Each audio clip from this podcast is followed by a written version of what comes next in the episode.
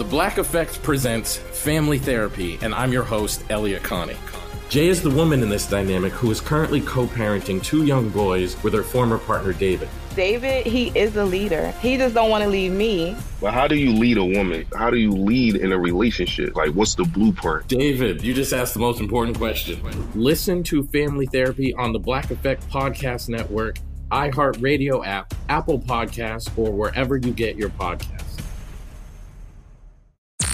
I'm Tamika D. Mallory. And it's your boy, my son, the General. And we are your host of TMI. And catch us every Wednesday on the Black Effect Network, breaking down social and civil rights issues, pop culture, and politics in hopes of pushing our culture forward to make the world a better place for generations to come. Listen to TMI on the Black Effect Podcast Network, iHeartRadio app, Apple Podcasts, or wherever you get your podcasts. That's right. Hey, everybody, welcome to Across Generations, where the voices of Black women unite. I'm your host, Tiffany Cross. Tiffany Cross. Join me and be a part of sisterhood, friendship, wisdom, and laughter. We gather a seasoned elder, myself as the middle generation, and a vibrant young soul for engaging intergenerational conversations, prepare to engage or hear perspectives that literally no one else has had. Listen to Across Generations podcast on the iHeartRadio app, Apple Podcasts, or wherever you get your podcasts. It's like the police knew who he was before they got here. From iHeart Podcasts. Medical school dean at USC was leading a secret double life. She's breathing right now? Yes, she's absolutely breathing. I'm a doctor, actually. A story about money, power, and corruption. When people fall in line, they fall in line. Looking back, I realized, oh, everyone knew. I'm Paul Pringle, an investigative reporter for the LA Times. Listen to Fallen Angels, a story of California corruption on the iHeartRadio app, Apple Podcast, or wherever you get your podcasts.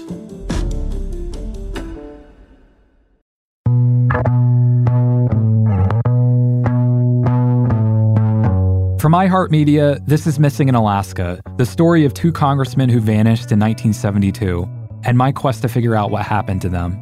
I'm your host, Jon Walczak.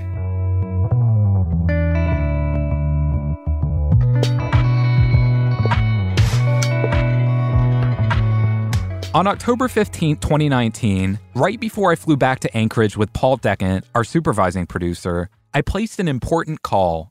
Paul and I, along with our captains, Mark and Andy, had just visited the exact spot in Port Etches where Bob Martinson found part of a Cessna tail sometime around 1980.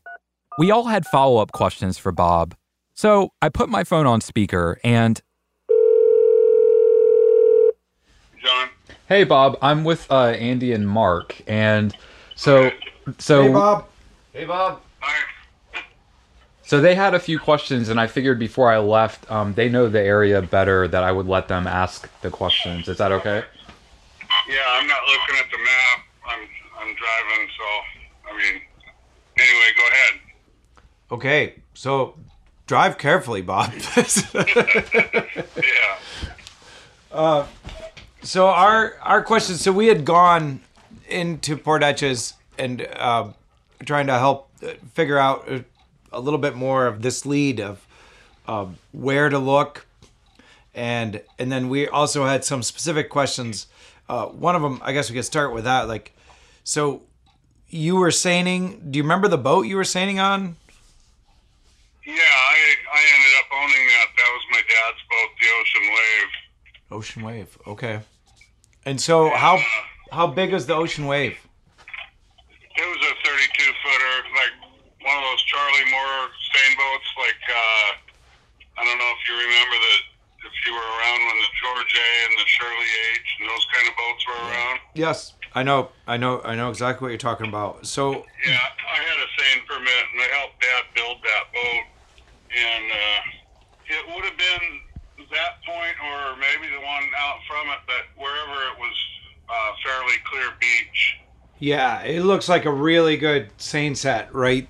The spot that you selected, like, it looked like it's right at the end of a nice scrape. Like you could. Yeah, yeah, that's um. I don't remember which way we were hooking, but uh, I brought it up in the lead, not very far from the beach, and it was the whole tail section.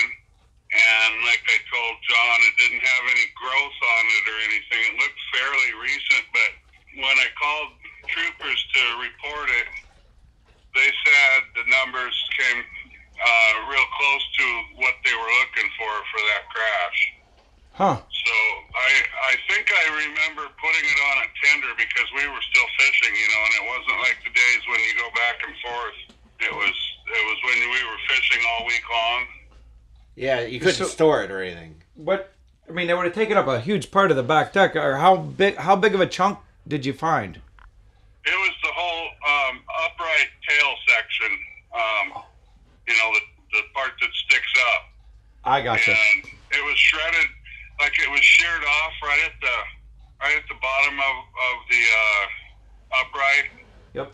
And you know, big sharp shards of metal on it, and it had. I don't know if it had all the number, or I recall that they said it might have been one number off or something, but they wanted to see it, and I think it was red and white. Okay. And um, I also know that my friend Mike Crawley, he died um, right near there, crashing his plane into the cliff. But that was later, I believe. Is that he the fished with he fished with Butch Johnson. Is that the 185? Um, that might have been what he was flying. He was spotting for him and Butch Johnson, and he was over a big school inside of Constantine.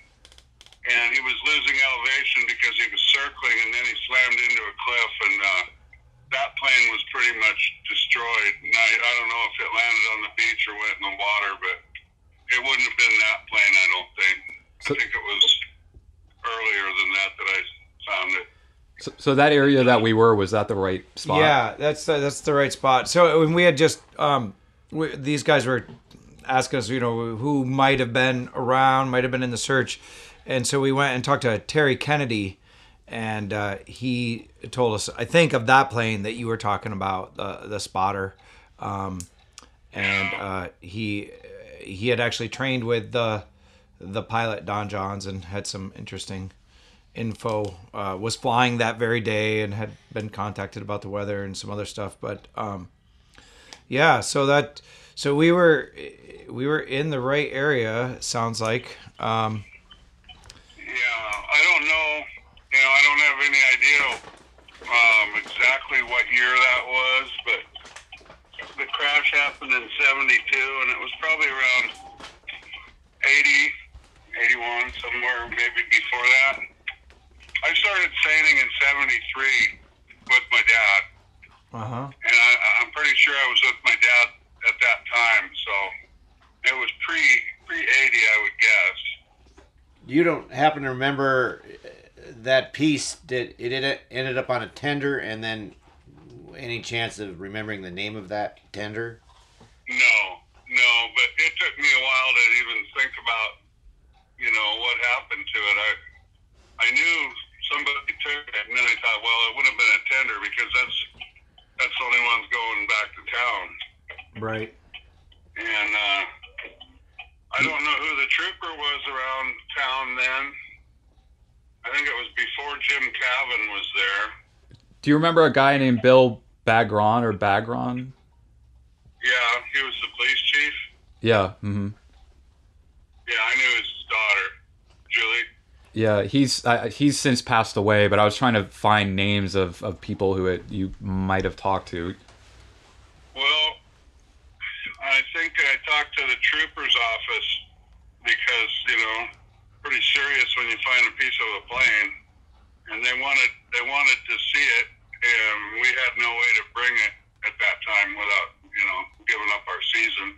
So, uh, what company did you fish for? Were you fishing for a specific uh, processor? Well, well, we used to always fish for Moorpack, but I don't know when Moorpack turned into Copper River Seafoods. oh but that was We might investigate that. uh, that would have been I mean that was well after I got here it was still more pack so I mean that would have been in the 90s at some point but um, Well, I was just thinking if uh, some old timer, if it was you know our fishmonger, um, ha- could remember something about.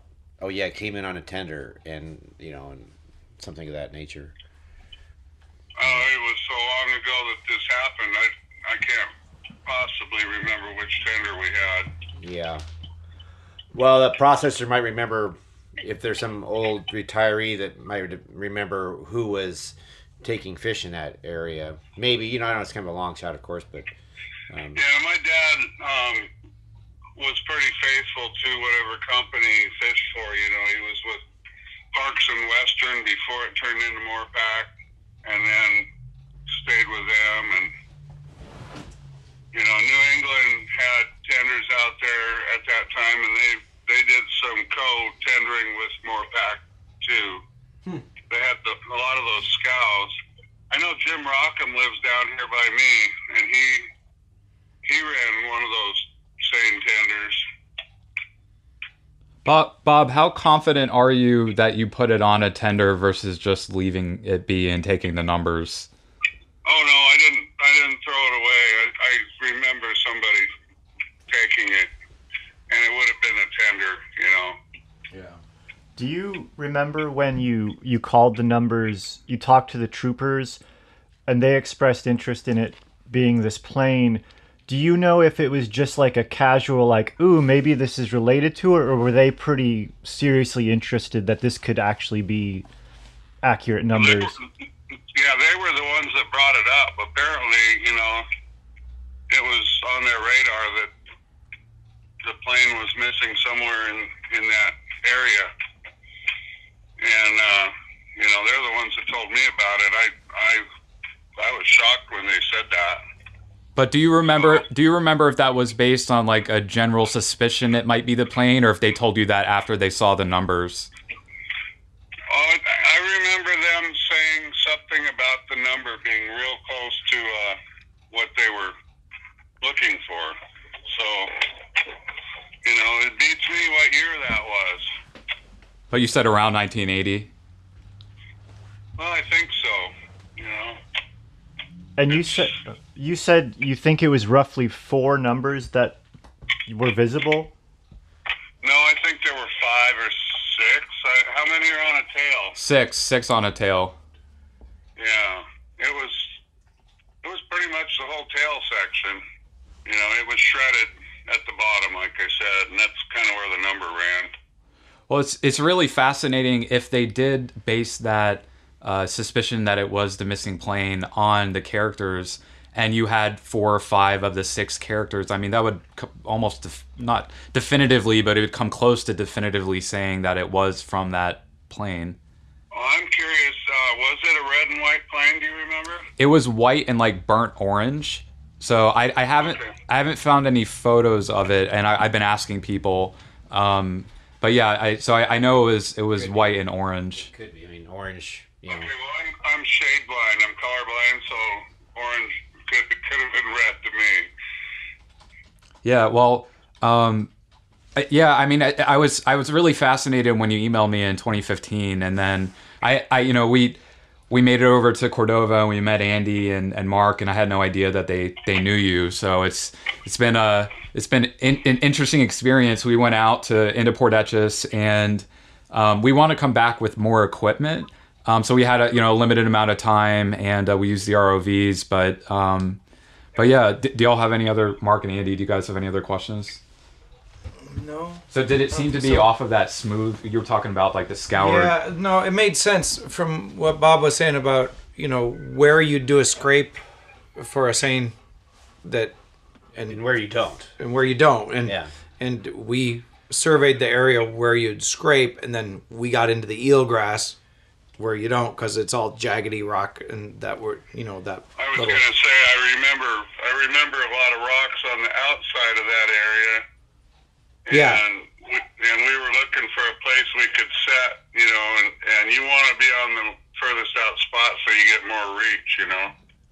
Yeah, and it's the perfect little, uh, the perfect little spit that kind of well point whatever that comes out there.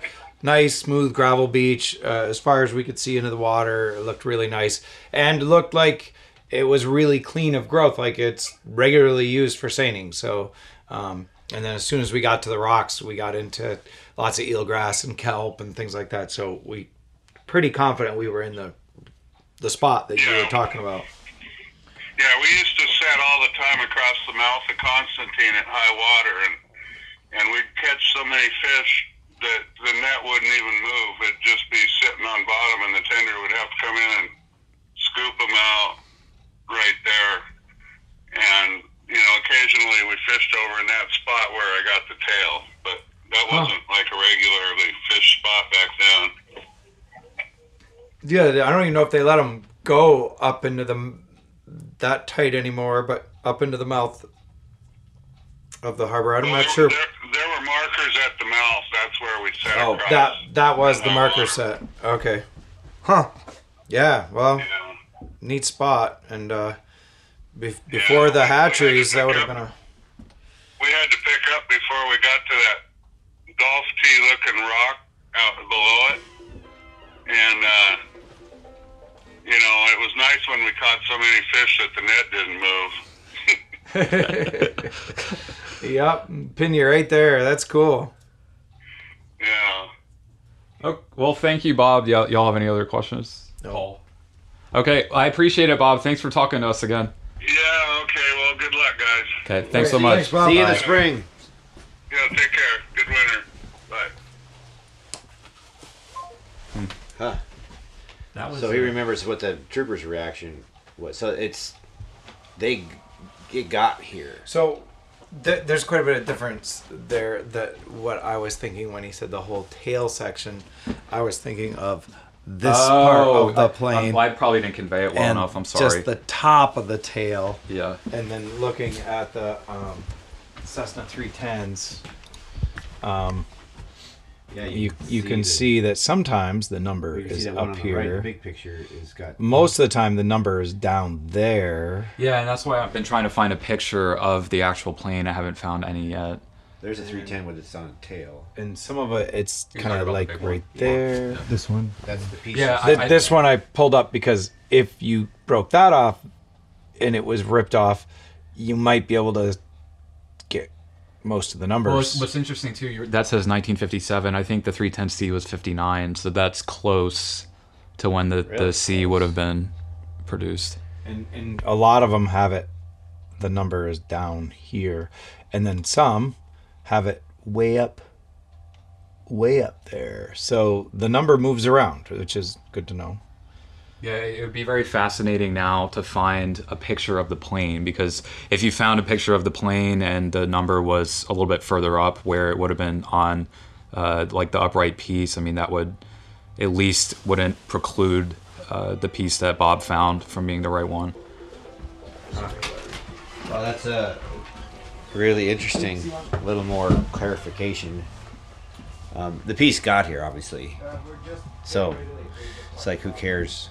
I mean, you know, it's not. I mean, we know it got here. So did he give it to a tender or to another seiner coming back because it broke down or something? This is a Can I ask a question? Do you, I mean, would there be a possibility that someone maybe would have like scrapped it to get money?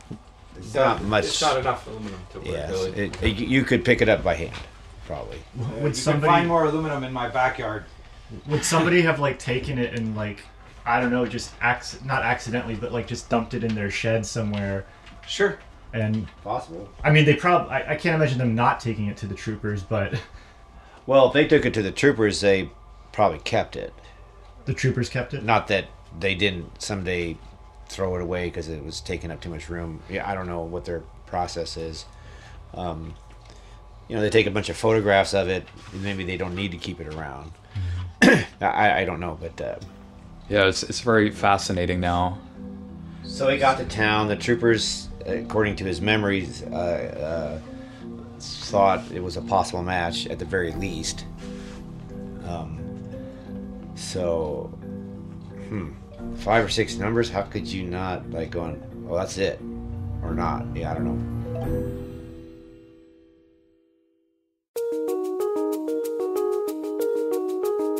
You can reach us by phone at 1 833 MIA TIPS. That's 1 833 642 8477. Again, 1 833 642 8477. Or you can reach us via email at tips at iheartmedia.com. That's tips, T I P S, at iheartmedia.com. Ben Bowlin is our executive producer. Paul Decant is our supervising producer. Chris Brown is our assistant producer. Seth Nicholas Johnson is our producer. Sam Teagarden is our research assistant. And I'm your host and executive producer, Jon Walczak. You can find me on Twitter at, at Jon Walczak, J O N W A L C Z A K. Special thanks to our captains, Mark and Andy, and to Bob Martinson. Missing in Alaska is a co production of iHeartMedia and Greenfort Media.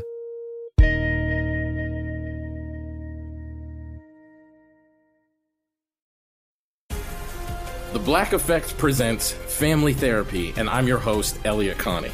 Jay is the woman in this dynamic who is currently co parenting two young boys with her former partner, David. David, he is a leader. He just don't want to leave me. But how do you lead a woman? How do you lead in a relationship? Like, what's the blueprint? David, you just asked the most important question. Listen to Family Therapy on the Black Effect Podcast Network, iHeartRadio app, Apple Podcasts, or wherever you get your podcasts. I'm Tamika D. Mallory. And it's your boy, my son, the General. And we are your hosts of TMI. And catch us every Wednesday on the Black Effect Network, breaking down social and civil rights issues, pop culture, and politics in hopes of pushing our culture forward to make the world a better place for generations to come. Listen to TMI on the Black Effect Podcast Network, iHeartRadio app, Apple Podcasts, or wherever you get your podcasts. That's right. It's like the police knew who he was before they got here. From iHeart Podcasts. The medical school dean at USC was leading a secret double life. She's breathing right now? Yes, she's absolutely breathing. I'm a doctor, actually. A story about money, power, and corruption. When people fall in line, they fall in line. Looking back, I realized, oh, everyone knew. I'm Paul Pringle, an investigative reporter for the LA Times. Listen to Fallen Angels, a story of California corruption on the iHeartRadio app, Apple Podcast, or wherever you get your podcasts. Hey, everybody, welcome to Across Generations, where the voices of Black women unite. I'm your host, Tiffany Cross. Tiffany Cross. Join me and be a part of sisterhood, friendship, wisdom, and laughter.